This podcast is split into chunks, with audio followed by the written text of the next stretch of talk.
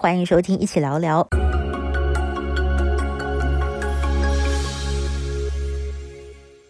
Hello， 大家好，我是易如，欢迎收听一起聊聊。最近疫情持续的延烧，那么台湾虽然呢是有比较降温哦，但是还是不能够掉以轻心，因为现在呢这个 Delta 病毒在全世界很多的国家那么都现踪了，甚至呢有一些些小小的流行，本来已经积极施打疫苗降低感染数的国家，例如像是以色列、英国还有美国的病例数也纷纷增加了。那么在台湾呢，在这个屏东这个 Delta 病毒也现踪了，所以我们现在真的没有什么放松的本钱哦，还是要继续的来加油。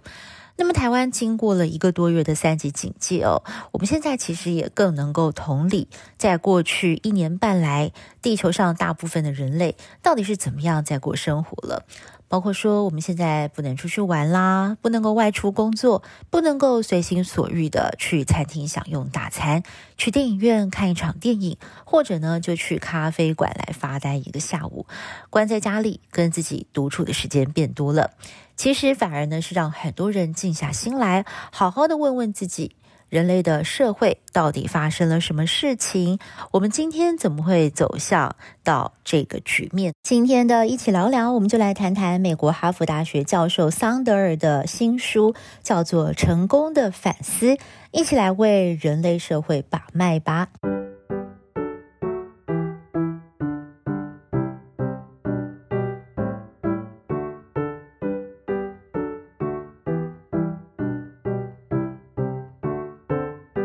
好，我们先来谈一下哦，桑德尔是谁呢？不晓得大家过去有没有看过一本书，其实这本书蛮热门的哦，在台湾，它的翻译叫做《正义：一场思辨之旅》。没有错，这本书就是他写的。他一开始呢，在哈佛大学开这门课才互动教学，创下了哈佛大学三百七十五年来的记录，就是这个修课人数呢超过了一千五百万人。而这门课的主旨呢就是讨论何谓正义，而且呢在这个书中哦有非常多这个会让我们觉得陷入两难的状况。那么我记得他曾经在这个书里面好像有举过一个非常难解的问题哦，情境类似是这样的，这个细节我有一点点忘记了，大概这个应该情境就是类似说，像是一辆火车呢走在轨道上啊，突然出现了状况，那么司机这时候要做出艰难的抉择。那么刚好这个时候呢，这个轨道上有工人在施工，那么如果他直接开车冲过去，可能会撞死在轨道上施工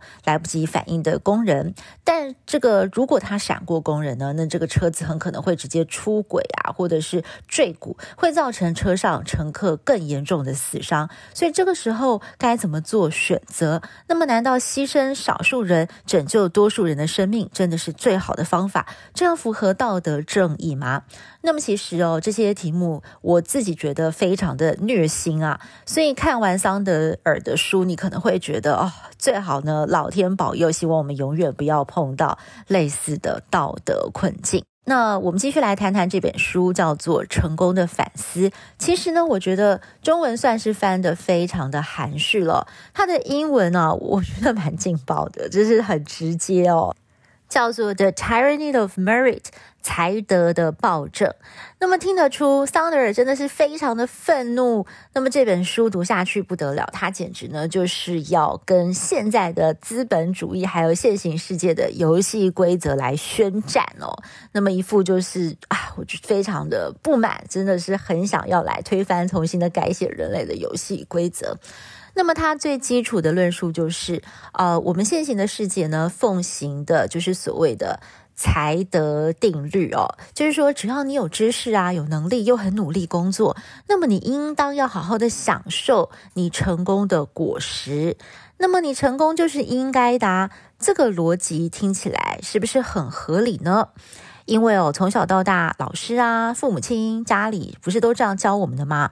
但是反过来说，如果当一个人呢，他毫不留情的批评那些钱赚的比较少、工作头衔没有很特别亮眼的人，甚至呢不太清楚自己的热情在哪里，还在辛苦的摸索人生过程，屡屡受到挫折的人呢，那么如果有人批评他们说，哎呀，你们就是不努力，就是活该，自己不振作，别人也帮不了你的时候，你会不会觉得哪里怪怪的？还是觉得没有错啊，不是本来就是这样呢？因为哦，如果当我们有时候偷懒啊，或者是这个心情不好啊，然后意志比较低沉的时候，是不是也是有人会有这样子来骂过我们，或者是念过我们呢？如果你觉得这一套才德定律哦，好像真的有点问题，哪里怪怪的哦，那么恭喜你哦，就是刚好呢，这个桑德尔的书或许可以进一步的来帮助你了解，就是你心中对于现行世界的这个主流价值观的疑惑。那么如果呢你呃就觉得说诶现在的这个主流价值观也没有什么样的问题呀，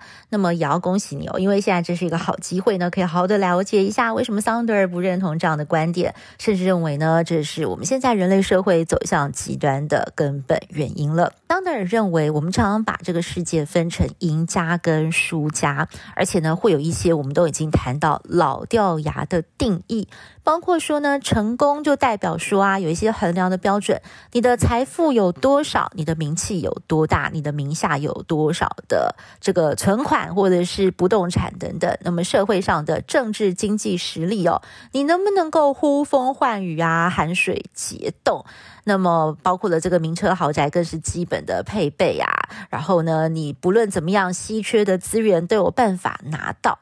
那么在这个社会资源非常稀缺的情况之下，其实人人都想要挤进人生胜利组，但是呢人生胜利组要付出的代价到底有多大呢？桑德尔感叹，欧洲古代的贵族啊是世袭的，那时候的贵族好像比较好命哦，反正这个头衔家产都是继承来的，也不用特别去努力啊。不过现在可不一样咯，因为呢你要当人生胜利组哦，可不是说永远可以世袭的啊，也要逼下一代的子女继续维持这种不败的地位，所以小孩呢从小就背负了极大的压力，要想办法挤进名校的窄门，因为一拿到了一张名校的文凭，你的人生就赢了一半，代表你呢有被认证过是一个经得起学术考验，有知识有能力，那么经过呢这个学术殿堂培养出来的精英人才哦。也难怪呢在二零一九年的三月份，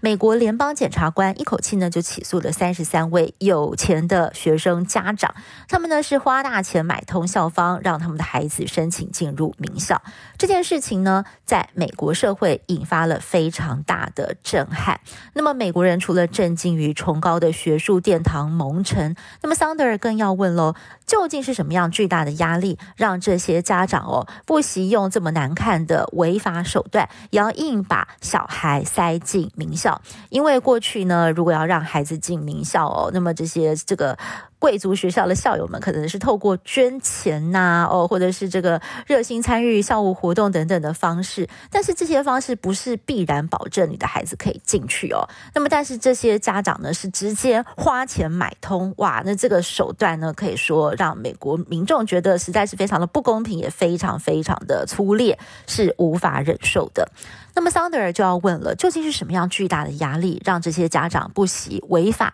也要铤而走险的把自己的小孩塞进名校？这个社会对于成功的严苛标准难道已经巨大到逼着有钱人呢要做出这种败坏道德的行为，只是因为这个社会不容许失败吗？桑德尔更观察到了美国资优生其实并不快乐哦，他们活得非常的辛苦，因为从小呢为了要准备一张漂漂亮亮的履历表，让他们可以申请到好的大学，必须要十八般武艺样样精通，生活呢被这个学业还有课外活动可以说是塞得满满的。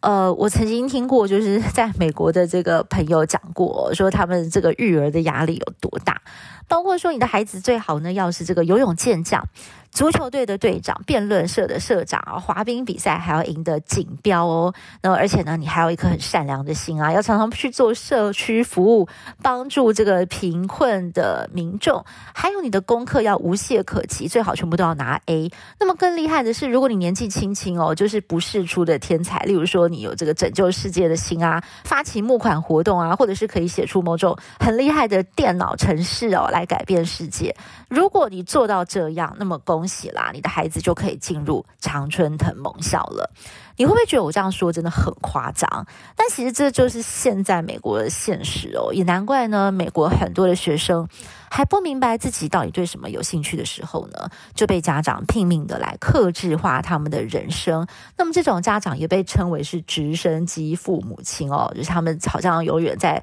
孩子的头上就是盘旋啊，帮他们规划好一切，其实也是逼得孩子们喘不过气。所以美国现在有很多的学生呢，有这个忧郁症，还有精神方面的疾病，自杀事件呢是层出不穷，那么药物滥用的问题也是蛮严重的。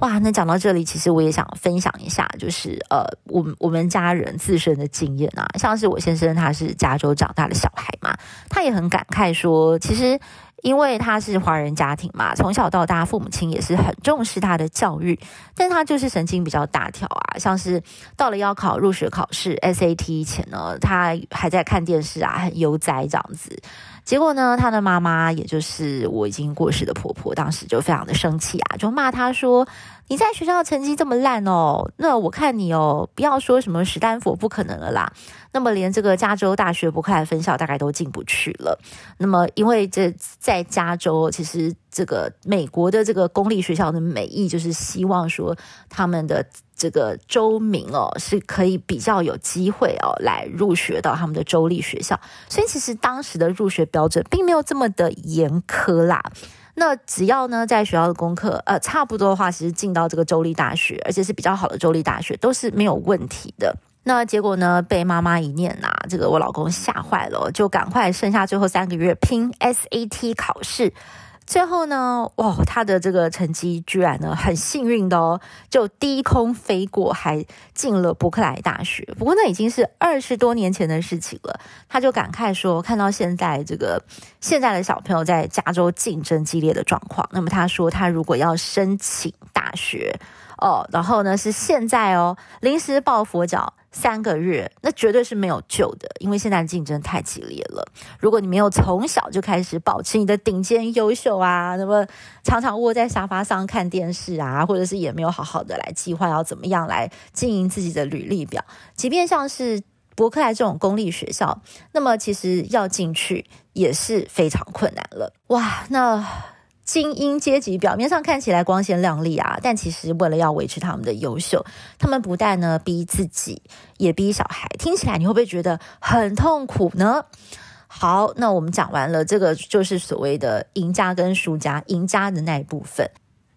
那所谓的非精英阶级呢，他们真的是完全被排除在这个才能决定一切的游戏规则，非常的痛苦。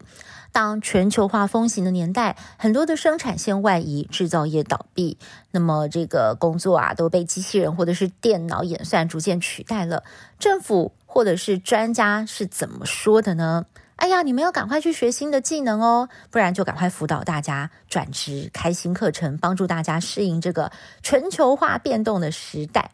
但是桑德尔就问了一个很深刻的问题，如果我根本就是不喜欢全球化，我也不适合全球化，我就是不懂新的科技，我就是学得慢，我就是喜欢本来的生活方式呢，这样不行吗？为什么要逼得我去改变，去接受？为什么我不能够好好慢慢的就是用我的步调来种田，然后来过我的生活？我为什么不能维持我本来的生活方式？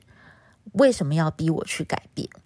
难道我不学新的技能就准备要被淘汰，这是我自找的吗？这就是卤蛇吗？很遗憾，这些问题政治人物其实都不会有明确的答案，最多呢就是发失业救济金来解决燃眉之急，那么其他的呢就请大家自寻生路了。为什么主流的政治人物从来没有想过，不是要逼迫这些在才德精英筛选制度放弃的人去适应精英的游戏规则，而是要根本的去改变现在这个已经非常畸形的制度，让他们可以好过一些？还有呢，就是这些人下一代的子女，还有传统美国梦向上流动的机会吗？很抱歉哦，如果父母亲没有亚洲父母的觉知哦，包括他们自己过着很苦的日子，都要逼孩子苦读，全心全意的来加入这个胜利组挤进大学窄门的游戏规则的话，那么呢，一般的孩子要重新的来创造美国梦的奇迹，其实也是越来越困难了。桑德尔就提出了一个数据调查，有三分之二的哈佛跟史丹佛大学的学生其实是来自于美国社会收入前百分之二十的家庭。由于贫富不均，美国的财德阶级已经开始僵化固化，甚至是阻碍到整个社会阶级的流通与公平了。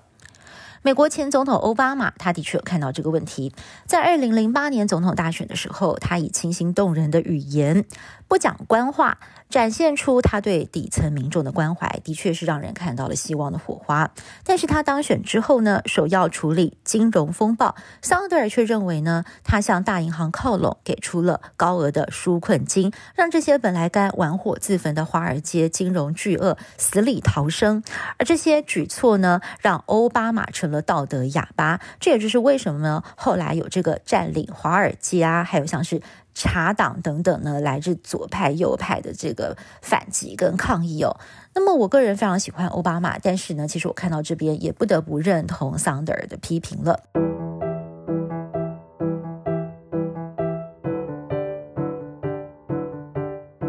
故事讲到这里，你有没有开始觉得，哎，这些情节你觉得很熟悉了呢？没有错，就是在这种社会氛围之下呢，出现了一号人物，他回应了非精英民众的需求，他就是美国前总统川普。美国的精英跟非精英的差距越来越大，全球有 百分之九十九 的财富呢是掌握在 百分之一 的人手里哦。不过呢，毕竟民主政治是算人头的，所以当这个呃，川普出现了，表达了他愿意跟这些被财德精英制度放弃或者是碾压过的一群人站在一起，并且呢，以犀利粗鲁的言语羞辱嘲讽那些华府传统政治精英的时候呢，真的是让基层民众大呼过瘾，因为在他们的内心深处哦，有一种一路挨打被这些傲慢精英羞辱哦，尤其是什么成功掌握在自己手上啊，有努力就会有收获的话，他们听起来真的是格外的刺耳。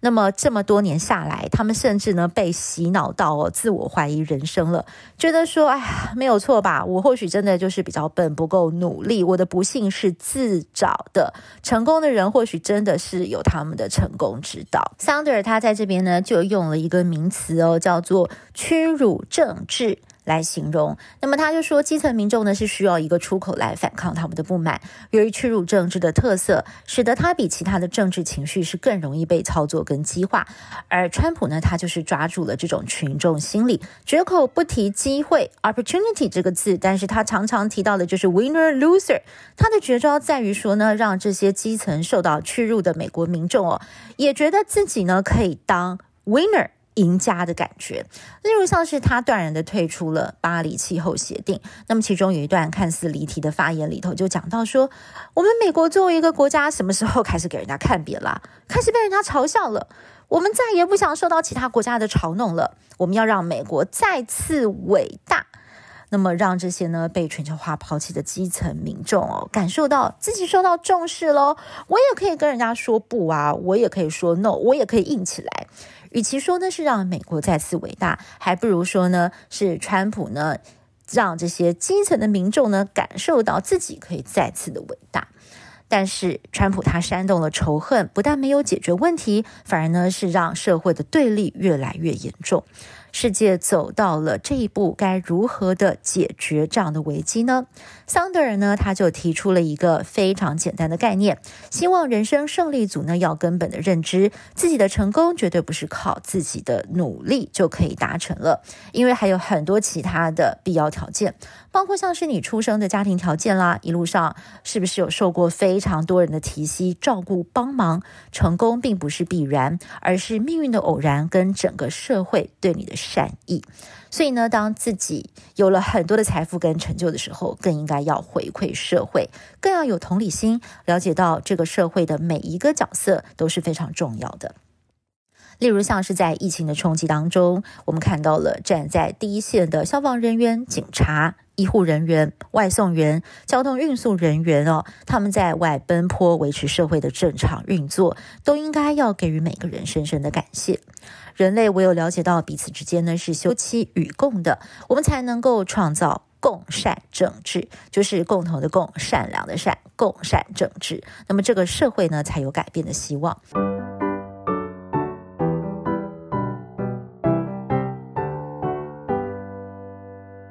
没有提到非常多具体的方法啦，但是其实身为哈佛教授，我觉得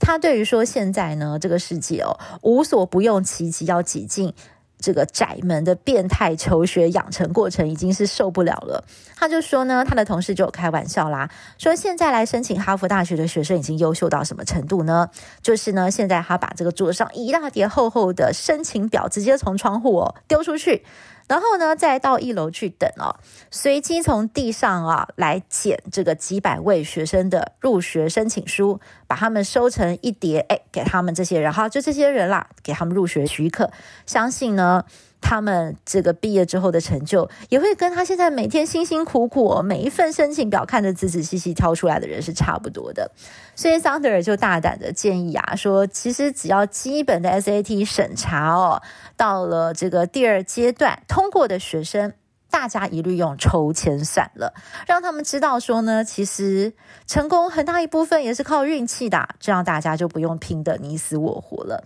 你有没有觉得这个建议很另类呢？其实这一场全球瘟疫呢，也用奇特的方式来提醒我们，过去我们整天往外跑啦，积极营营追求外在的成就感，每天人挤人却感到无比的空虚。而现在呢，很少出门，尽量利用视讯来处理工作还有生活的事宜，却也借着这个机会呢，看到了人类的生存其实就是彼此依赖，互相扶持。呃，瘟疫的独特之处是在于说，唯有呢多为其他人着想，做好防疫哦，大家才有一起活下去的机会。那么很遗憾的是，大自然呢是用这么严苛的方式来教会我们这一堂课，但是呢在经历了这么大的折腾跟苦难之后，人类总是要从危机当中成长才是。我其实心目中蛮期待一个崭新的地球哦，就是在那个次元的人类啊，不会再真的你死我活，大家资源都够用哦，因为没有人贪心，彼此呢就互相的帮助，让每个人都能够发挥天赋。要达到那样境界的版本哦的地球呢，我想呢，我们每个人都要从自己开始做起哦，好好的来修正自己的内心在过去比较僵化的价值观，那么呢展现出我们柔软、善良、谦虚，还有为大家互相着想的一面。那么其实呢，我觉得台湾跟世界的其他国家相比哦，已经有很多其他人没有的特质咯。只是这次的疫情呢，也把我们的恐惧都逼出来了。台湾还是一个非常有善心跟爱心的土地，那么我们就继续的加油。也希望今天介绍桑德尔的新书哦，可以让我们大家好好的想想，你心中美丽地球的版本是长什么样子的呢？